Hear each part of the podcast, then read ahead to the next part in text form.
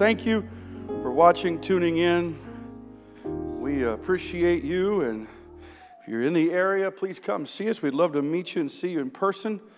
For our, our regulars that are out tonight with sickness or other reasons, we greet you and pray for you as well in Jesus' name. So, amen, amen, amen.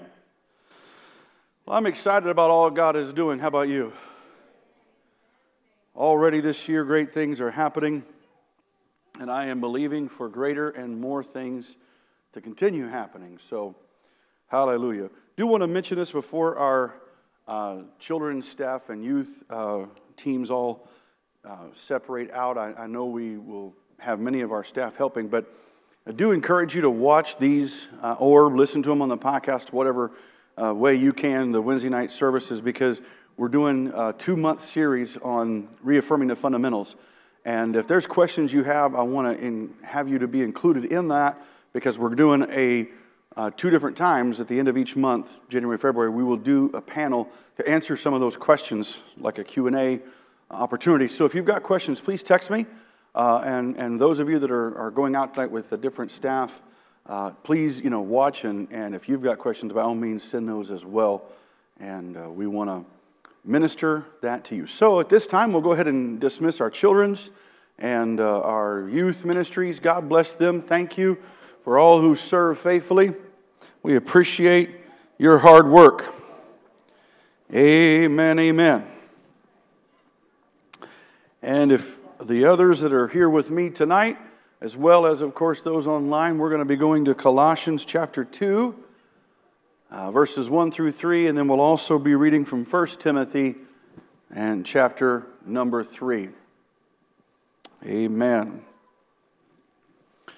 So, Colossians chapter 2, verse 1 For I would that you know what great conflict I have for you, for them at Laodicea, and for as many as have not seen my face in the flesh, that their hearts might be comforted, being knit together in love, and unto all the riches of the full assurance of understanding to the acknowledgement of the mystery of God. I want you to just hone in on that phrase for just a minute. Uh, and of the Father and of Christ, in whom are hid all the treasures of wisdom and knowledge. And turning over to 2 Timothy, I'm sorry, 1 Timothy rather, not 2nd. 1 Timothy and chapter 3, verse 16. I want to read that verse of Scripture as well. And without controversy, great is the mystery of godliness. God was manifest in the flesh, justified in the spirit, seen of angels, preached unto the Gentiles, believed on in the world, received up into glory. And with these two uh, passages as our bedrock and foundation tonight, I want to start this series by teaching this message, reaffirming the fundamentals God is one. Amen. Lord, this is your church, not ours, not mine. You and your word alone saves, delivers, and heals. So now, on the authority of your word, bring every thought captive to the obedience of Christ. We know it is anointed and appointed for this hour and moment. So let that anointing fill this place, Lord. I pray, Jesus, that you would do a great work uh, and let your word go forth, confirming it with signs following. Let me walk in your spirit and not in my flesh. And everyone said, In Jesus' name, Amen. When Isaac uh, came along after his father, the Bible tells us in the book of Genesis that he redug the wells that his father had dug because the Philistines had filled them with earth. As he redug these wells, he also named them the same thing his father had named them. And in that principle of this reaffirming the fundamentals, this is our 25th year as a church. On April 18, 1999, the Tonys launched the Church of Omaha, and we're here until 2010 when my wife and I came, and we've been here since. They launched it on the fundamentals of the Word of God, upon the apostles' doctrine that we hold dear, and one of those fundamentals being the oneness of God. And so, as we, if you will, redig the wells in our 25th year, we're going to call it the same thing. Amen. If holiness was important 25 years ago, it's important now. If the oneness of God was important 25 years ago, it's still important today. If the essentiality of the new birth message was vital 25 years ago, it's still vital today. Amen. And so this, these two months will be reaffirming those fundamentals.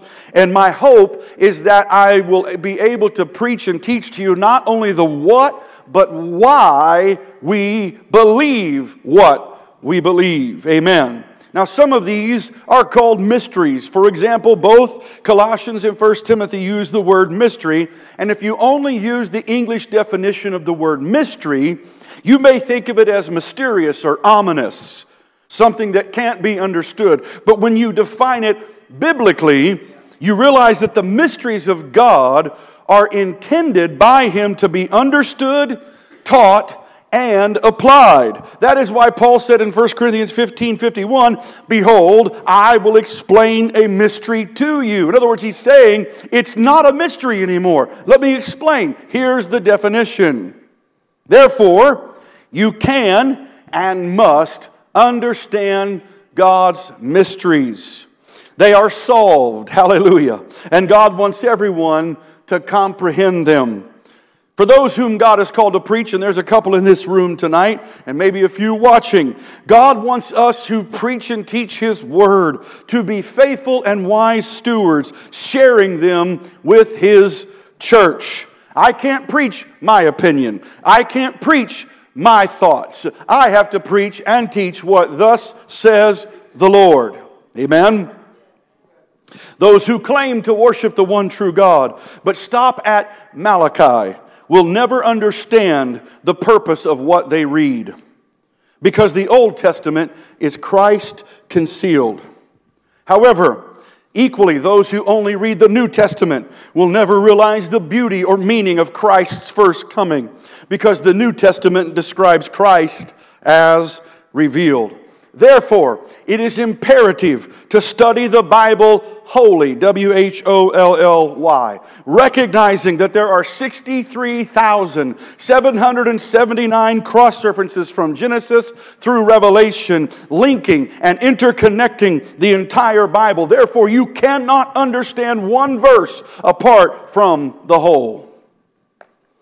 So, thank you for being on this journey. You're a captive audience, but you chose to be here. Amen. I actually said a captive audience at a jail ministry one time, and I was like, uh oh, probably not the right thing to say. but you chose to be here tonight. My prayer is that you experience the unveiling of God's truth, and as you listen and or take notes, whatever your custom is, I pray that God will help me to prove myself a faithful steward of the mysteries of God. Let me explain that by reading to you 1 Corinthians 4 1 and 2. Let a man so account of us as the ministers of Christ and stewards of the mysteries of God. Moreover, it is required of in stewards that a man be found faithful. So I want to be a faithful steward of God's mysteries over these next two months, and of course, always, but especially as we go into this series. Also in 2 Corinthians 4, verses 1 and 2, therefore, seeing we have this ministry, as we have received mercy, we faint not. This is Paul talking about himself and other preachers, but have renounced the hidden things of dishonesty, not walking in craftiness, nor handling the word of God deceitfully, but by manifestation of the truth, commending ourselves to every man's conscience in the sight of God. And so those two verses as well, those two passages are, are like the, the right and left hand, if you will, of the potter's wheel guiding me as we mold and shape this series. So, with that brief introduction, let me say this plainly and clearly right out of the bat God is the only one of an only kind. He is invincible, incomparable, infallible, and incorruptible. He always was, and He always will be. God is God alone. And I am thankful for that. There are days when if I was God and had lightning bolts to fling at people, oh Lord help us, especially slow drivers. My Lord Jesus, have mercy. Right, Brother Allen? You were with me today. There was a slow driver. I just blessed him in Jesus' name and went around him when the time came. Hallelujah. I'm glad God is God alone. Because I'm not perfect. And nobody say amen. I heard that. Listen, not, as he, not only is he God alone, watch this, he's God all one. You see, God, everything about him, every attribute, every characteristic, every name, I found 991 of them. Every one of those can be summed up in the singular name Jesus. Because through that name, God reveals every attribute, name, and characteristic. The mystery of God must be the first one we study and understand. Because as I read in Colossians, as the Bible states, in that mystery is all of the hidden treasures of wisdom and knowledge. You see, God buries within Himself all of those treasures so that anyone who wants to obtain them must first know God. Hebrews 11 6. It's impossible to please God without faith, but those who come to Him must what? Believe that He is, that He exists, and that He is a rewarder of them that diligently seek Him. Oh, if you'll seek God, you'll find the hidden treasures of wisdom and knowledge. Therefore, to know God is to have access to invaluable and eternal wealth. So, our journey tonight is going to begin at Psalm 115. Psalm 115 glorifies God, declaring He's invincible, incomparable, infallible, and incorruptible. It is a beacon of light in a world of evil darkness, offering hope in a despair filled world. Let's start with God is invincible. The first three verses of, of Psalm 115 declare this. You see, God is too powerful to be defeated or overcome. Here's what's interesting. If you go to the book of Revelation, Satan is already prophesied to be defeated finally once and for all. Now, he's already defeated in that Christ came crushed his head at Calvary, but he will be ultimately defeated. For the last uh, uh enemy to be defeated is death, according to 1 Corinthians 15, and he'll be cast into the lake of fire. He's already defeated. He's fighting a losing battle. Psalm 2 declares that God has already set up his king. So, what he and what he's going to get the world to try to do by gathering them together is a futile effort. God is too powerful to be defeated or overcome. He's thus the only one worthy of all the glory. Which is why the psalm opens with a bold declaration Not to us, O Lord, not to us, but unto your name give glory. I'm one of a kind. There are a handful of other men in this room, right? And, and all of you ladies are one of a kind. I don't mean to say that you're not unique or, or beautiful in your own right. My point is, we're all one of a kind. However, God is the only one of an only kind. There's none beside him, there's none before him, there shall be none after him. The psalmist then expresses that God is incomparable. God is without any equal. He's matchless. In these five verses, he contrasts the weakness of idols with the worthiness of the only one of an only kind. Regardless of how ornate the idol may be, they are vain and void because they are the works of men's hands. Number three, God is infallible. Psalm 119, 9 through 15. He's trustworthy because he cannot lie. He cannot make mistakes. He cannot be wrong. He never fails and he is always effective. The psalmist mentioned here trusting the Lord three times, revealing that God is our help and shield, and he blesses and increases those whom he loves. The psalmist focuses on those, uh, to, on these rather, to show the Lord being mindful of his chosen people. Number four, God is incorruptible. This is Psalm 115, 16 through 18. He is not susceptible to corruption. He's not, he's especially to bribery. He is not subject to death or decay. He is from everlasting to everlasting. The psalmist reaches for the endless expanse of space, declaring God's eternal dominion. The Bible says the heavens cannot contain God, which is why they are the Lord's. Amen. Somebody say, God is one. Jesus Christ was the visible image of the invisible God. This is why Jesus told Philip, He that hath seen me has seen the Father. I, love Philip. Lord, show us the Father, it will suffice us. When you see me, you've seen the Father. Here's what's interesting. Let's assume for a minute that a Trinitarian meets Jesus in heaven and says to him, It's good to see you, Jesus, but can you show me the Father? Would Jesus not say the same thing then? How long have you been in heaven and you don't know who I am? When you've seen me, you've seen the Father. He's, the Bible says he's immutable. That means he cannot change. This is why, and this is how we can understand Jesus' explanation when he said, I and my Father are one. We just celebrated Christmas a couple weeks ago, right?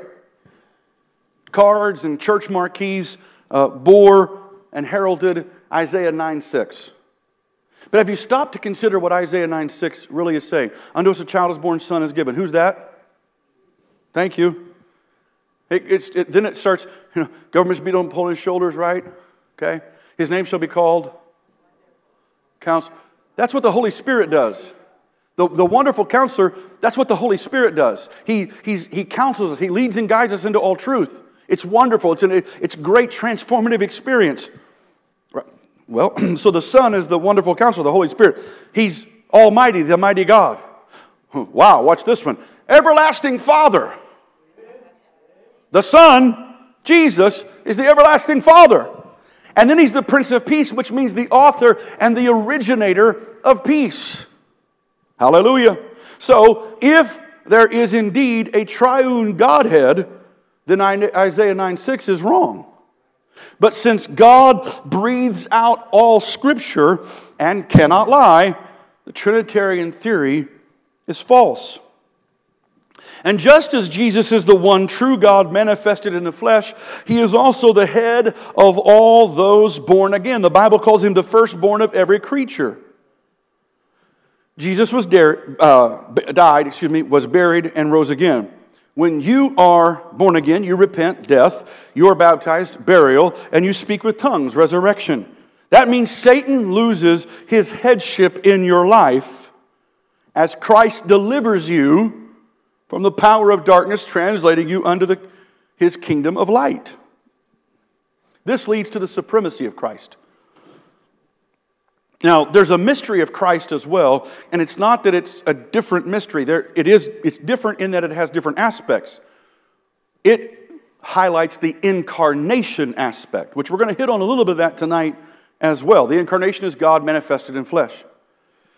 The supremacy of Christ is recorded in Colossians 1:16, and it demonstrates that by him, through him, and for him, all things were created.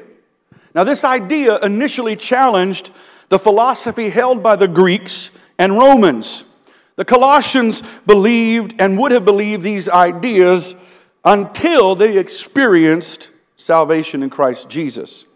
And their sanctification would lead them to God's wisdom, opening their understanding of the truth.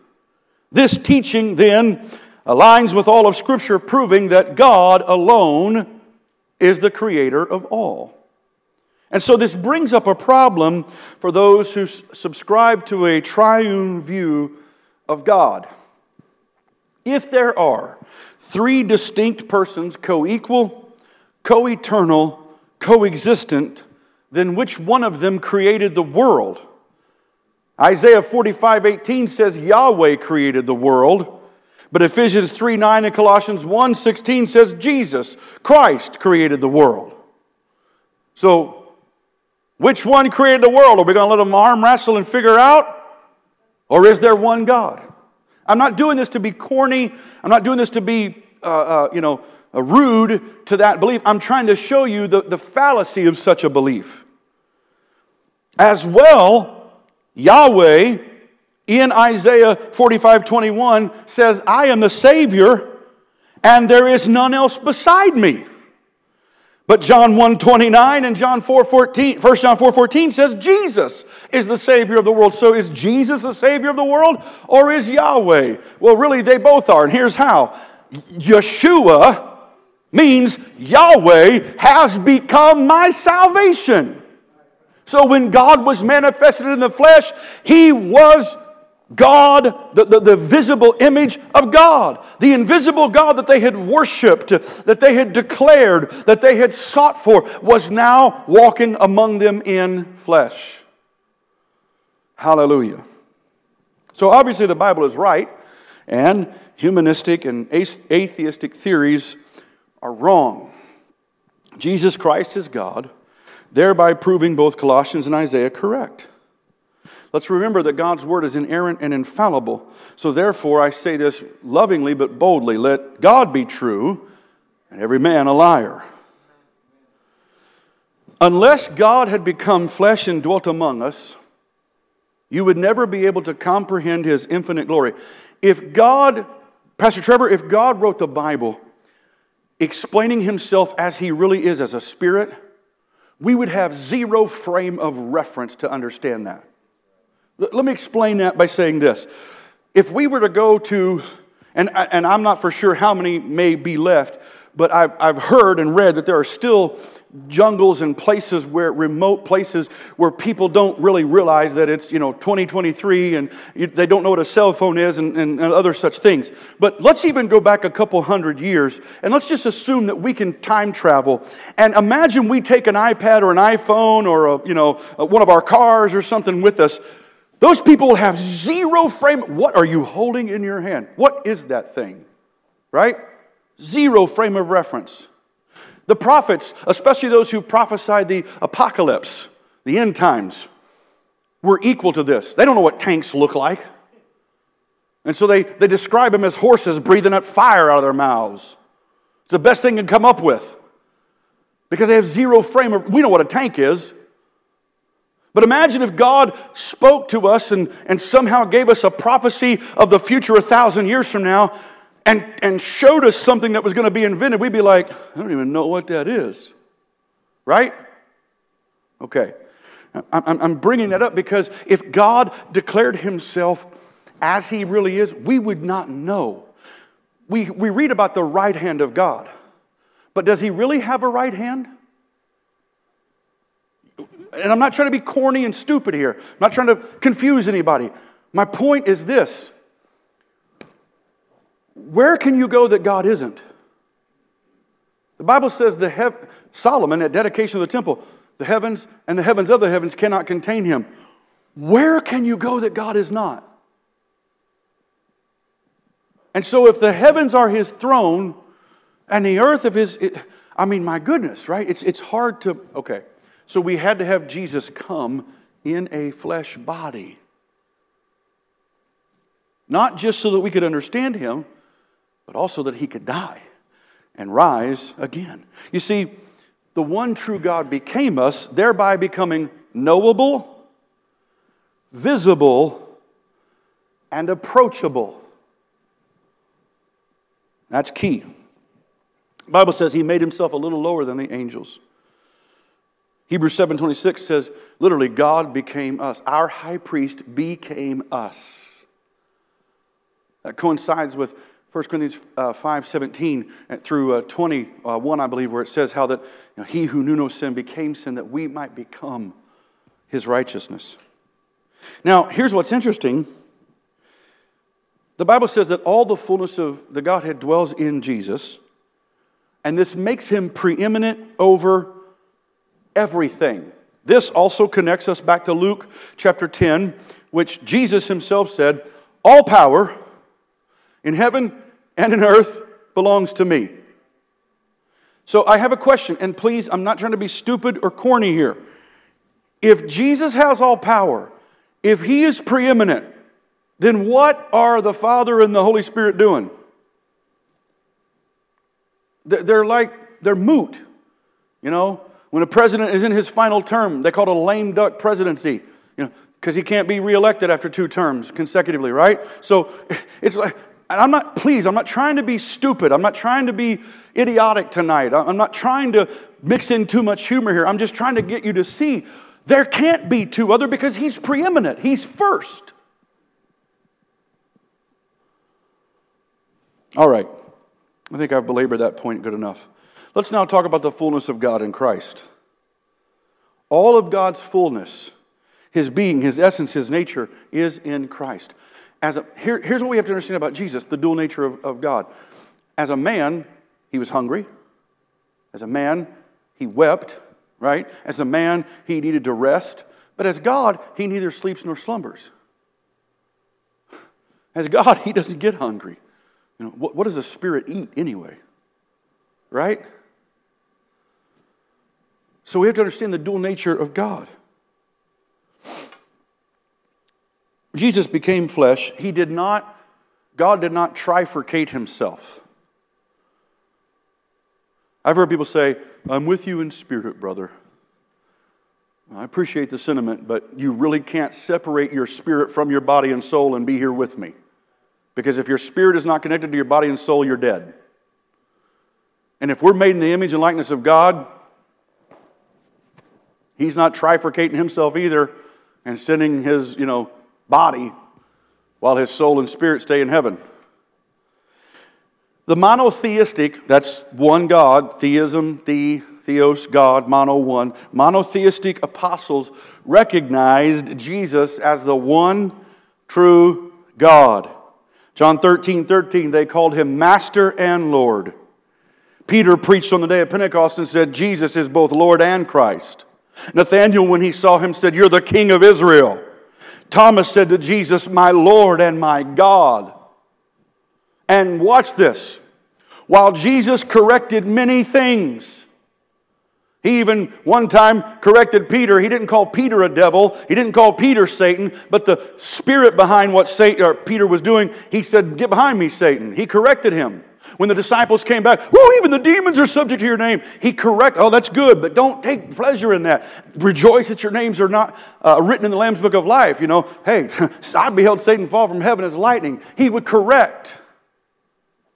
But did you know there's not one time in his earthly ministry that he ever corrected them for calling him God?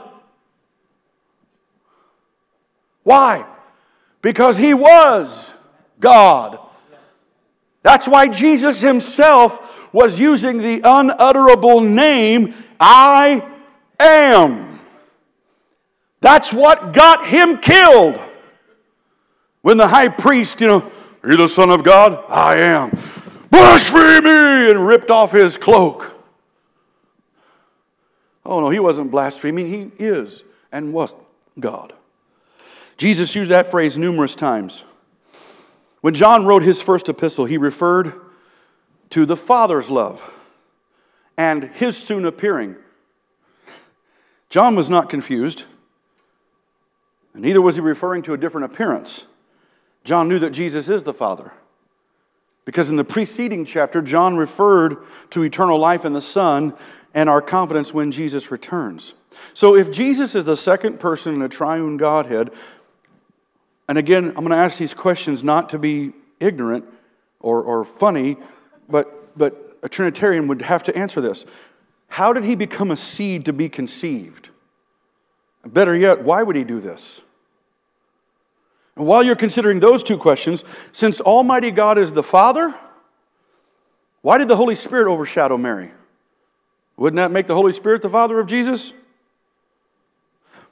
And finally, we've already mentioned it, but how do you reconcile Isaiah's prophecy calling the Son the everlasting Father?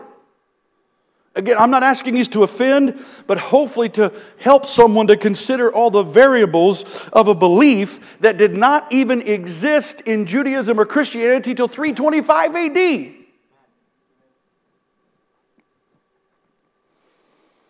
So often when we quote 1 Timothy 3:16, I read it tonight, People either forget or reject that the explanation of the mystery of God begins with God was manifested in the flesh. They start with, oh, it's a mystery, the mystery of godliness. I'm like, whoa, whoa, okay, it, it is, but first words, God was manifest in the flesh. There's your answer. It starts right there. That Paul called this mystery great does not suggest that it cannot be understood. Instead, he's referring to the beautiful greatness of the mystery of God. Everything else in the verse acknowledges the wonder and power of Almighty God, and many other scriptures also prove and proclaim God's glorious mystery. Here's five of them. John 1 1. In the beginning was the Word, and the Word was with God, and the Word was God. John 1 14. And the Word was made flesh and dwelt among us, and we beheld his glory, the glories of the only begotten of the Father, full of grace and truth. 2 Corinthians 5 19, to wit, God was in Christ, reconciling the world unto himself, not imputing their trespasses unto them, and has committed unto us the word of reconciliation. Hebrews 7:26, I referred to it earlier. For such an high priest became us, who is holy, harmless, undefiled, separate from sinners, and made higher than the heavens. In Colossians 2 9, for in him, Christ, dwelleth all the fullness of the Godhead bodily. So the question becomes is Jesus in the Godhead, or is the Godhead in Jesus? And the answer is all the fullness of the Godhead dwelt bodily in Jesus. That's why George Farrow in 1920 could write his famous song, It's All in Him. What many don't know about that hymn is that it cost him a lot of, of, of persecution and it cost him a lot of, of being uh, ousted from the organization he was a part of because he suddenly saw the light of the truth of the oneness of God. Hallelujah. I am. Now, the reason part of that phrase, I am, is so vital and important is this. Jesus said that if you do not believe that I am He, you shall die in your sins. That's John 8 24. This makes the oneness of God eternally essential. Here's just a few of the I am statements Jesus said. John 6 35. I am the bread of life. John 8 12. I am the light of the world. In John 8 58, he said, Verily, verily, I say unto you, before Abraham was, I am. John 10 7, I am the door of the sheep. John 10 11, I am the good shepherd. And the good shepherd gives his life for the sheep. John 11 25, I am the resurrection and the life. He that believes in me, though he were dead, yet shall he live.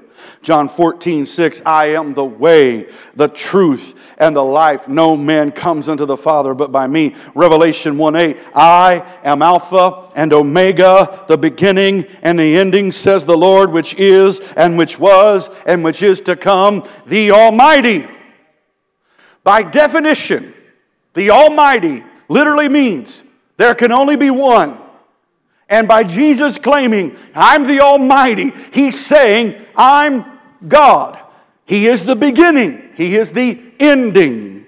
He alone is God. In Revelation 1:18, I am he that lives and was dead, and behold, I am alive forevermore. Amen. And have the keys of hell and of death. So since Jesus Christ is I am, how can there be others? God became flesh to redeem humanity, so there cannot be more than one God. God does have a name, and his name is Jesus. Jesus is the Father, and the Son, and the Holy Spirit. Well, let's just keep chipping away here. Revelation 4 2.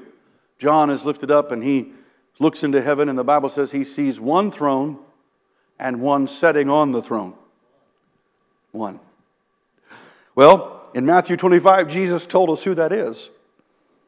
He says, When the Son of Man returns in his glory, he shall sit upon his throne. Okay, so we know who's sitting on the throne. Therefore, the scripture that says, Well, isn't Jesus seated at the right hand of the Father? If that's literal, then Jesus is sitting on the floor because there's one throne and one sits on it.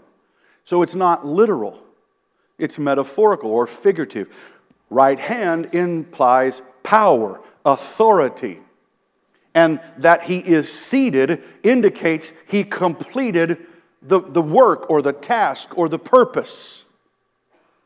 Does that make sense? Also, that he is seated means that he reigns and rules.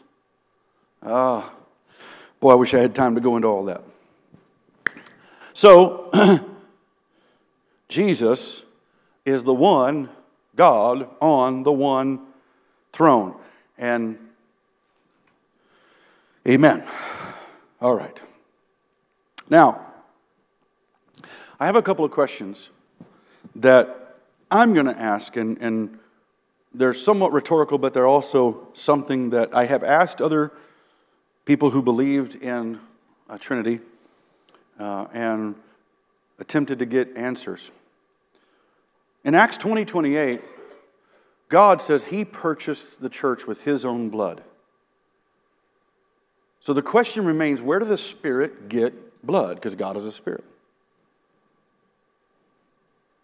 Well, we know where the Spirit got blood. God became flesh.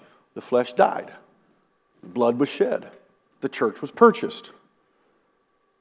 This question and so many others demand answers from those who subscribe to the unbiblical Trinitarian theory.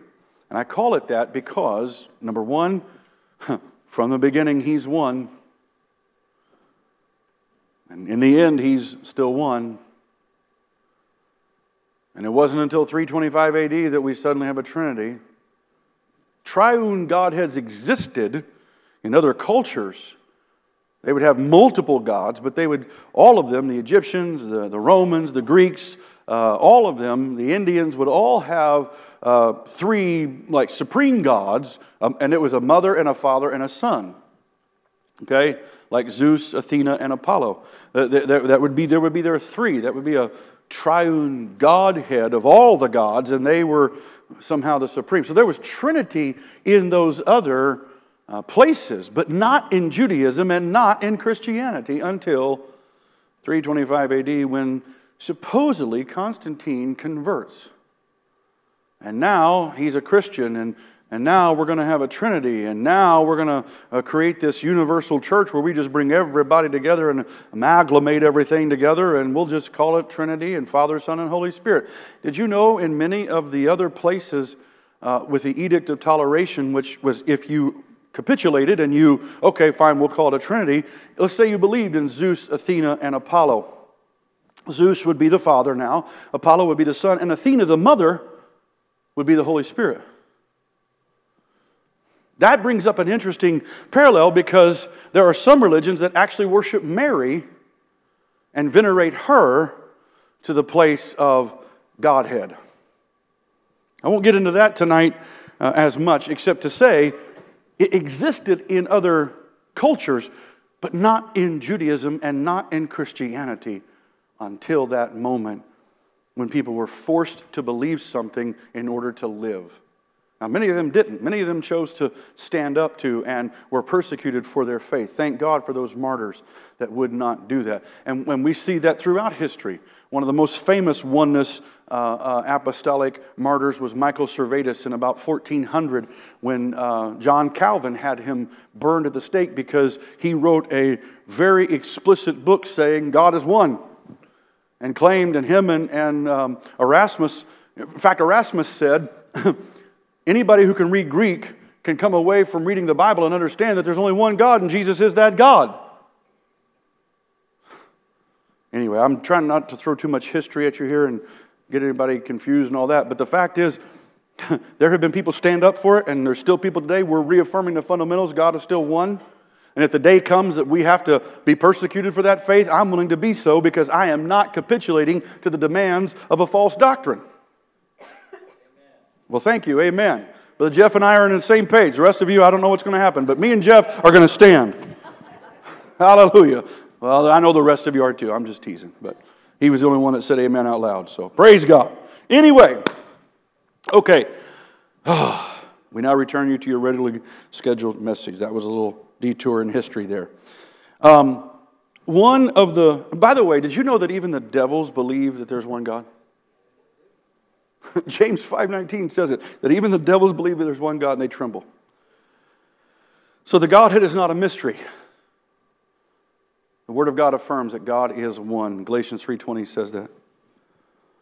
One of the most famous passages that Trinitarians will go to, to uh, as proof of a triune Godhead is Matthew 28 19. So let's look at it in context together. Would you open your Bible with me to Matthew 28, verse 18? We're going to read 18, 19, and 20. Okay? Oh, hallelujah. While you're getting it in your Bibles, um, if what we believe, if, if we get to the end of life and we've believed in God and we've believed in the new birth and we've believed in holiness and all these things, and we get to the end of life and there is no God and there is no afterlife, we've lost nothing. Do you realize that? We have literally lost nothing. If, if we just turn back to dust and become food for worms and bugs and you know whatever and fertilizer for soil, we, we've lost nothing. But if the atheist is wrong and they get to the end of life and there is a God, they've lost everything. They've lost eternity. I'm not suggesting that what we believe is false, I'm not even trying to hint at that. I'm just saying I would much rather take the risk, if there was one, to believe in this. So, Matthew 28 18, and Jesus came and spake unto them, saying, Here it is, all power is given unto me in heaven and in earth. Go ye therefore and teach all nations, baptizing them in the name of the Father and of the Son and of the Holy Ghost, teaching them to observe all things whatsoever I have commanded you, and lo, I am with you always, even unto the end of the world. Amen. All right, so if there is a triune Godhead, and there are literally three different, distinct, co equal, co eternal, coexistent persons, if that's true, then I'd be very interested then to know how they who believe that would answer the following questions. In verse 18, I would want to know that since Jesus has all power in heaven and earth, and he's the Son, what power does the Father and the Holy Spirit have? And are they powerless? Again, not trying to be crude, just trying to read the Bible and, and come away with a, with a you know, clear belief here. If Jesus, the Son, has all power, in heaven and on earth, then you have to deduce the Father and the, Spirit, uh, the uh, um, Holy Spirit are powerless. Let's go to verse 19. Although the terms Father, Son, and Holy Ghost are proper nouns, they are not names, they're titles. And since grammatically these three titles are prepositional phrases of the singular name, then I would ask them, what is the name that Jesus is referring to here? Because when you break that down, and I'm not a super good English major here, but you know, I, am I'm, I'm a father, and I'm a son, and I'm a husband. Those are prepositional phrases of my one name, Myron. Verse 19 as well. If Jesus wanted this to be the formula by which every person would be baptized, then why did none of the apostles baptize in the titles? And why did Peter get up and preach? By the way, the 11 stood up with him. Okay?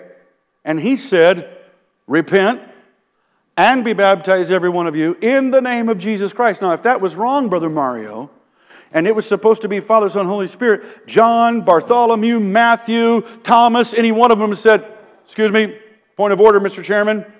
Hold on. Uh, Jesus actually said, right? That didn't happen.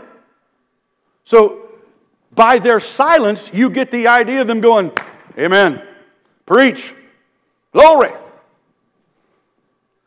Okay. When you read through the book of Acts, you'll find that they baptize in the name of the Lord Jesus, Jesus Christ, and so forth. Now, verse 20 Here's another question I would want to ask. Since Jesus is the one that is with us always, what are the Father and Holy Spirit doing? Again, I'm not trying to be coy or, or ignorant or anything else. So when you reconcile Matthew 28 19 biblically, remember when I said at the very beginning, about 40 some odd minutes ago, how that You, you, you got to take every scripture because there's 63,779 cross references, right?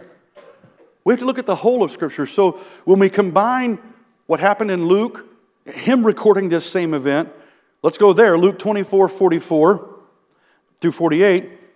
I'll go ahead and start reading it, but because of time. Luke 24, 44. And he said unto them, These are the words which I spake unto you while I was yet with you, that all things must be fulfilled which were written in the law of Moses and in the prophets and the Psalms concerning me. Then opened he their understanding that they might understand the scriptures. And he said unto them, Thus is it written, thus it behooved Christ to suffer and to rise from the dead the third day, and that repentance and remission of sins should be preached in his name among all nations, beginning at Jerusalem. And you're witnesses of these things. And behold, I send the promise of my Father upon you, but tarry in the city of Jerusalem until you be endued with power from on high. Mark also in 16, 17 said, In my name they shall cast out devils, they shall speak with new tongues. Peter, after he and John were arrested for uh, uh, praying for a man who was healed, the, the lame man, the beggar, they're brought before and they're persecuted he's asked to give his reply, his answer, his, you know, his defense, if you will, in court. And here's what he says in Acts 4:10: Be it known unto you all and to all the people of Israel that by the name of Jesus Christ of Nazareth, whom you crucified, whom God raised from the dead, even by him doth this man stand here before you whole. This is the stone. He's referring to Jesus. This is the stone which was set at naught of you builders, which has become the head of the corner. He's quoting Isaiah right there. Then he says, verse 12, Neither is there salvation in any other, for there is none other name under heaven given among men whereby we must be saved. Hallelujah.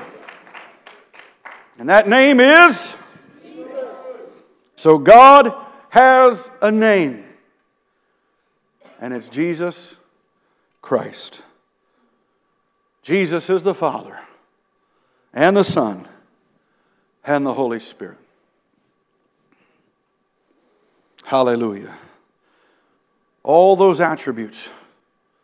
He's Alpha and Omega. He's harmless.